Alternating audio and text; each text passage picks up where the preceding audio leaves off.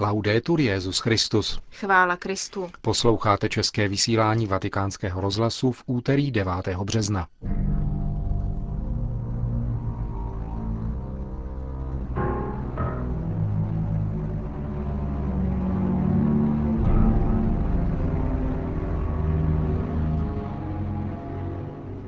Komentář ředitele tiskového střediska svatého stolce otce Federika Lombardiho k nynější debatě o pohlavním zneužívání.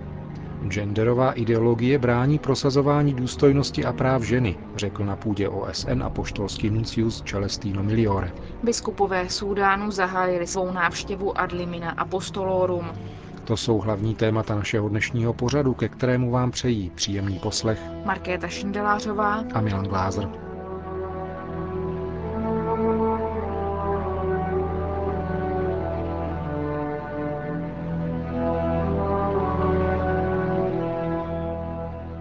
Zprávy vatikánského rozhlasu. Vatikán.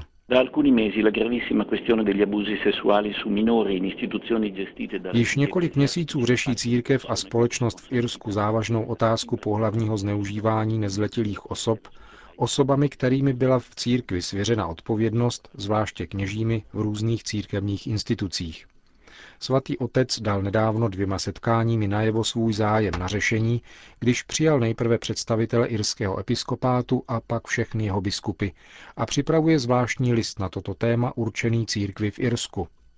V posledních týdnech se však debata o pohlavním zneužívání nezletilých dotýká církve i některých dalších zemí Evropy, Německo, Rakousko, Holandsko. K tomuto vývoji budiš podáno několik jednoduchých poznámek. A hlavní církevní instituce, kterých se to týká, provincie německých jezuitů, které se jako první dotkl případ v Kaníziově koleji v Berlíně, Německá biskupská konference, Rakouská biskupská konference a Holandská biskupská konference se i hned a rázně postavili k řešení problému prokázali svou transparentnost a v jistém smyslu akcelerovali vynoření problému, když vyzvali oběti, aby promluvili, i kdyby se jednalo o případy velmi dávné. Vyrovnali se s těmito otázkami přímočaře, protože správným východiskem je uznat to, co se stalo, a postarat se o oběti a důsledky skutků, které na nich byly spáchány. Mimo jiné přitom vzali do úvahy již existující směrnice anebo přijali nová účinná opatření, aby soustředili pozornost také na prevenci a učinili tak všechno proto, aby se podobné závažné skutky v budoucnosti nemohly opakovat. Tyto skutečnosti vedou církev k vypracování náležitých odpovědí a je třeba je zasadit do širšího kontextu a problematiky, které se týkají ochrany dětí a mládeže před pohlavním zneužíváním ve společnosti – Omily, kterých se dopustili instituce a zodpovědní církevní představitelé, jsou zajisté obzvláště politování hodné vzhledem k výchovné a morální odpovědnosti církve. Všechny informované osoby, kterých se to týká, vědí, že otázka je mnohem širší, takže soustředovat se při obvinování jenom na církev vede ke zkreslování perspektivy. Jen namátkou jeden příklad – Údaje, které nedávno poskytly kompetentní úřady v Rakousku, uvádí, že ve stejném časovém období bylo v institucích, které spravuje církev, zaznamenáno 17 případů, zatímco na jiných místech to bylo 510 případů. Bylo by dobré zabývat se také jimi. Giustamente in Germania vengono ora ipotizzate iniziative promosse dal Ministero della Famiglia per V Německu je nyní ministerstvem pro rodinu správně navrhováno svolat kulatý stůl různých výchovných a sociálních institucí, aby tuto otázku řešili v patřičné a celkové perspektivě. Církev je samozřejmě připravena se jej účastnit a zapojit se v něm. Její bolestná zkušenost může být pravděpodobně užitečná i pro druhé. Paní kancléřka Merkelová si právem cení vážnosti a konstruktivnosti postoje církve v Německu.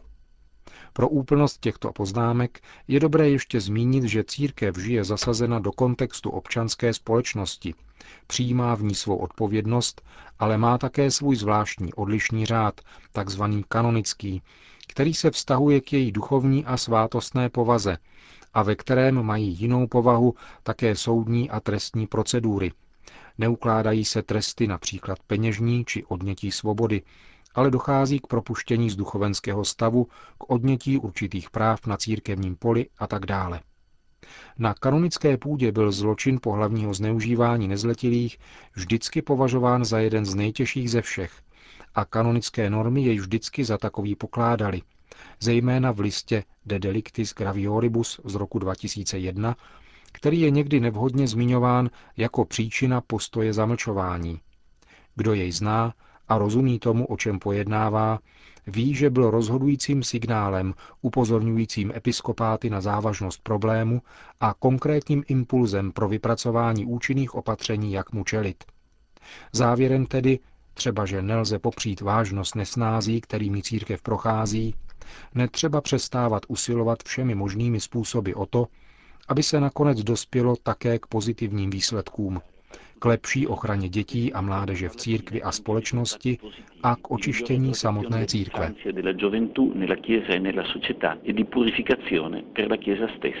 Říká otec Federico Lombardi.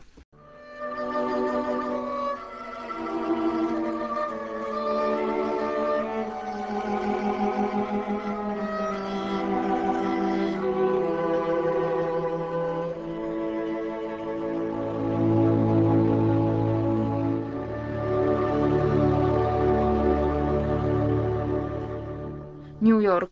Ideologie tzv. gender získává stále větší vliv na mezinárodní dokumenty a je překážkou pro šíření důstojnosti a práv ženy, poukázal na to stálý pozorovatel Vatikánu při OSN Monsignor Celestino Miliore. Včera na 54. zasedání Komise pro postavení ženy arcibiskup Miliore upozornil, že nejnovější oficiální dokumenty OSN používají slovo gender na místo výrazu pohlaví. Výraz gender však ředí veškerou specifiku i komplementaritu mužů a žen. Představitel apoštolského stolce prohlásil, že tato ideologie je překážkou pro uznání důstojnosti a práv žen. Dokumenty hovoří o sexuálních a reprodukčních právech, které míří proti počatému životu a jsou společensky škodlivá a jen zřídka kdy připomínají politická, ekonomická a sociální práva žen.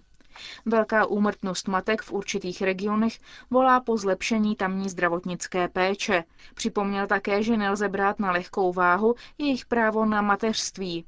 Arcibiskup Miliore podotknul, že během 15 let, která uplynula od pekingské konference OSN, bylo dosaženo určitého pokroku ve vzdělání žen nebo v boji proti domácímu násilí. Toto pohlaví je však nadále diskriminováno na poli výživy, výchovy či zdravotní péče. Dvě třetiny analfabetů tvoří ženy. Roste jejich počet mezi postiženými virem HIV v Ázii, východní Evropě a Latinské Americe. Tři čtvrtiny nakažených představují ženy. Mezinárodní obchod s lidmi se ze 70% dotýká žen a děvčat, především za účelem nucené prostituce. Na celém světě jsou ženy vystaveny fyzickému, sexuálnímu a psychickému násilí a často dochází i k jejich znásilňování v rámci vojenských střetů, připomněl vatikánský pozorovatel OSN na zasedání v New Yorku. Vatikán, Jeruzalém. Církve i nadále prokazují konkrétní solidaritu se svatou zemí a pomáhají tak křesťanům z východu opatrovat kořeny, píše kardinál Leonardo Sandri, prefekt Kongregace pro východní církve, v tradičním listu v postním období biskupům celého světa, kterým ohlašuje sbírku pro svatou zemi. Ta se koná vždy na Velký pátek. Kardinál Sandry připomíná pout Benedikta XVI. po Ježíšových stopách v květnu loňského roku – Svatý otec při své cestě po místech Ježíšovy historické přítomnosti také zdůraznil problém stále rostoucí emigrace a připomněl, že svatá země je místem pro všechny. Prefekt Kongregace pro východní církve v listu povzbuzuje místní autority, aby podporovali přítomnost křesťanů a zároveň křesťany této země ujišťuje o solidaritě celé církve. Neúnavně se tedy snažme zajistit budoucnost křesťanů tam, kde se zjevila dobrota a lidství našeho Boha a Otce – píše kardinál a připomíná, že papež svěřil kongregaci pro východní církve úkol starat se o tuto požehnanou zemi. Jeho jménem, uzavírá kardinál Sandry, povzbuzují všechny, aby znovu potvrdili dosud prokazovanou solidaritu. Východní křesťané si zaslouží podporu celé církve.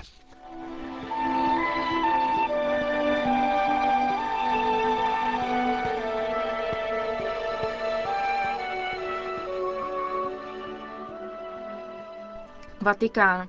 Súdán, největší africký stát se 37 miliony obyvatel, z nich asi 80% jsou muslimové a 17% křesťané. Je to země sužovaná krvavými konflikty i přesto, že v roce 2005 byla v Nairobi podepsaná mírová dohoda o autonomii pro Jižní Súdán. V roce 2011 má podle ní proběhnout referendum o jeho nezávislosti. Na západě země pokračuje konflikt v Darfuru. V této klíčové historické fázi země, v očekávání voleb a referenda o nezávislosti jižních regionů, obydlených převážně křesťany, začala v Římě návštěva Adlimina sudánských biskupů. Hovoří biskup jeho sudánské diecéze Rumbek, monsignor Cesare Mazzolari.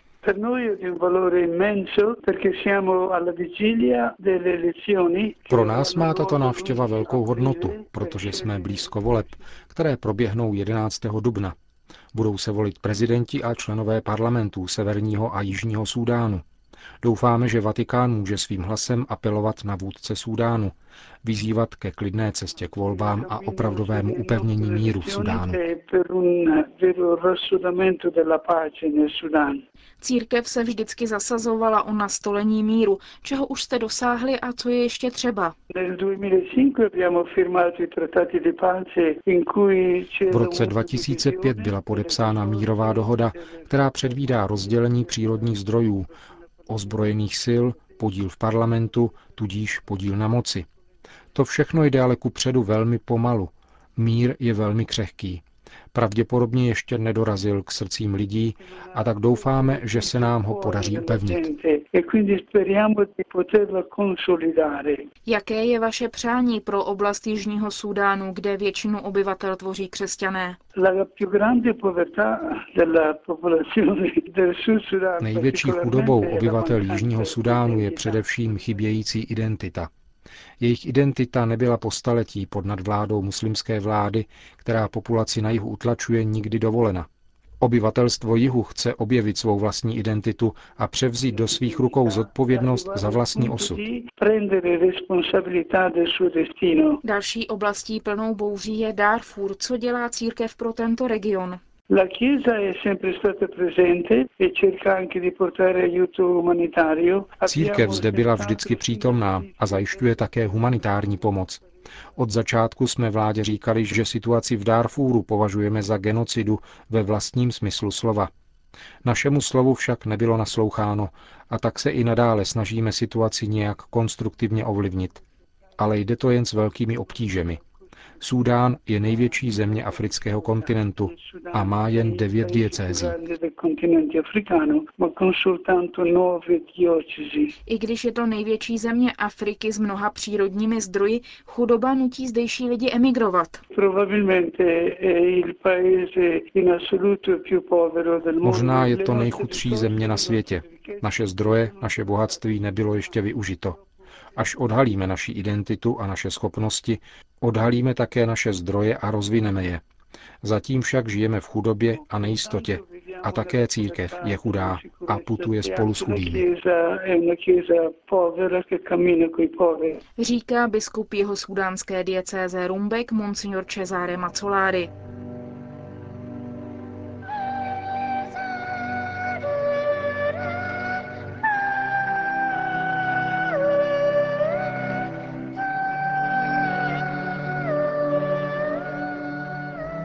Končíme české vysílání vatikánského rozhlasu. Chvála Kristu. Laudetur Jezus Christus.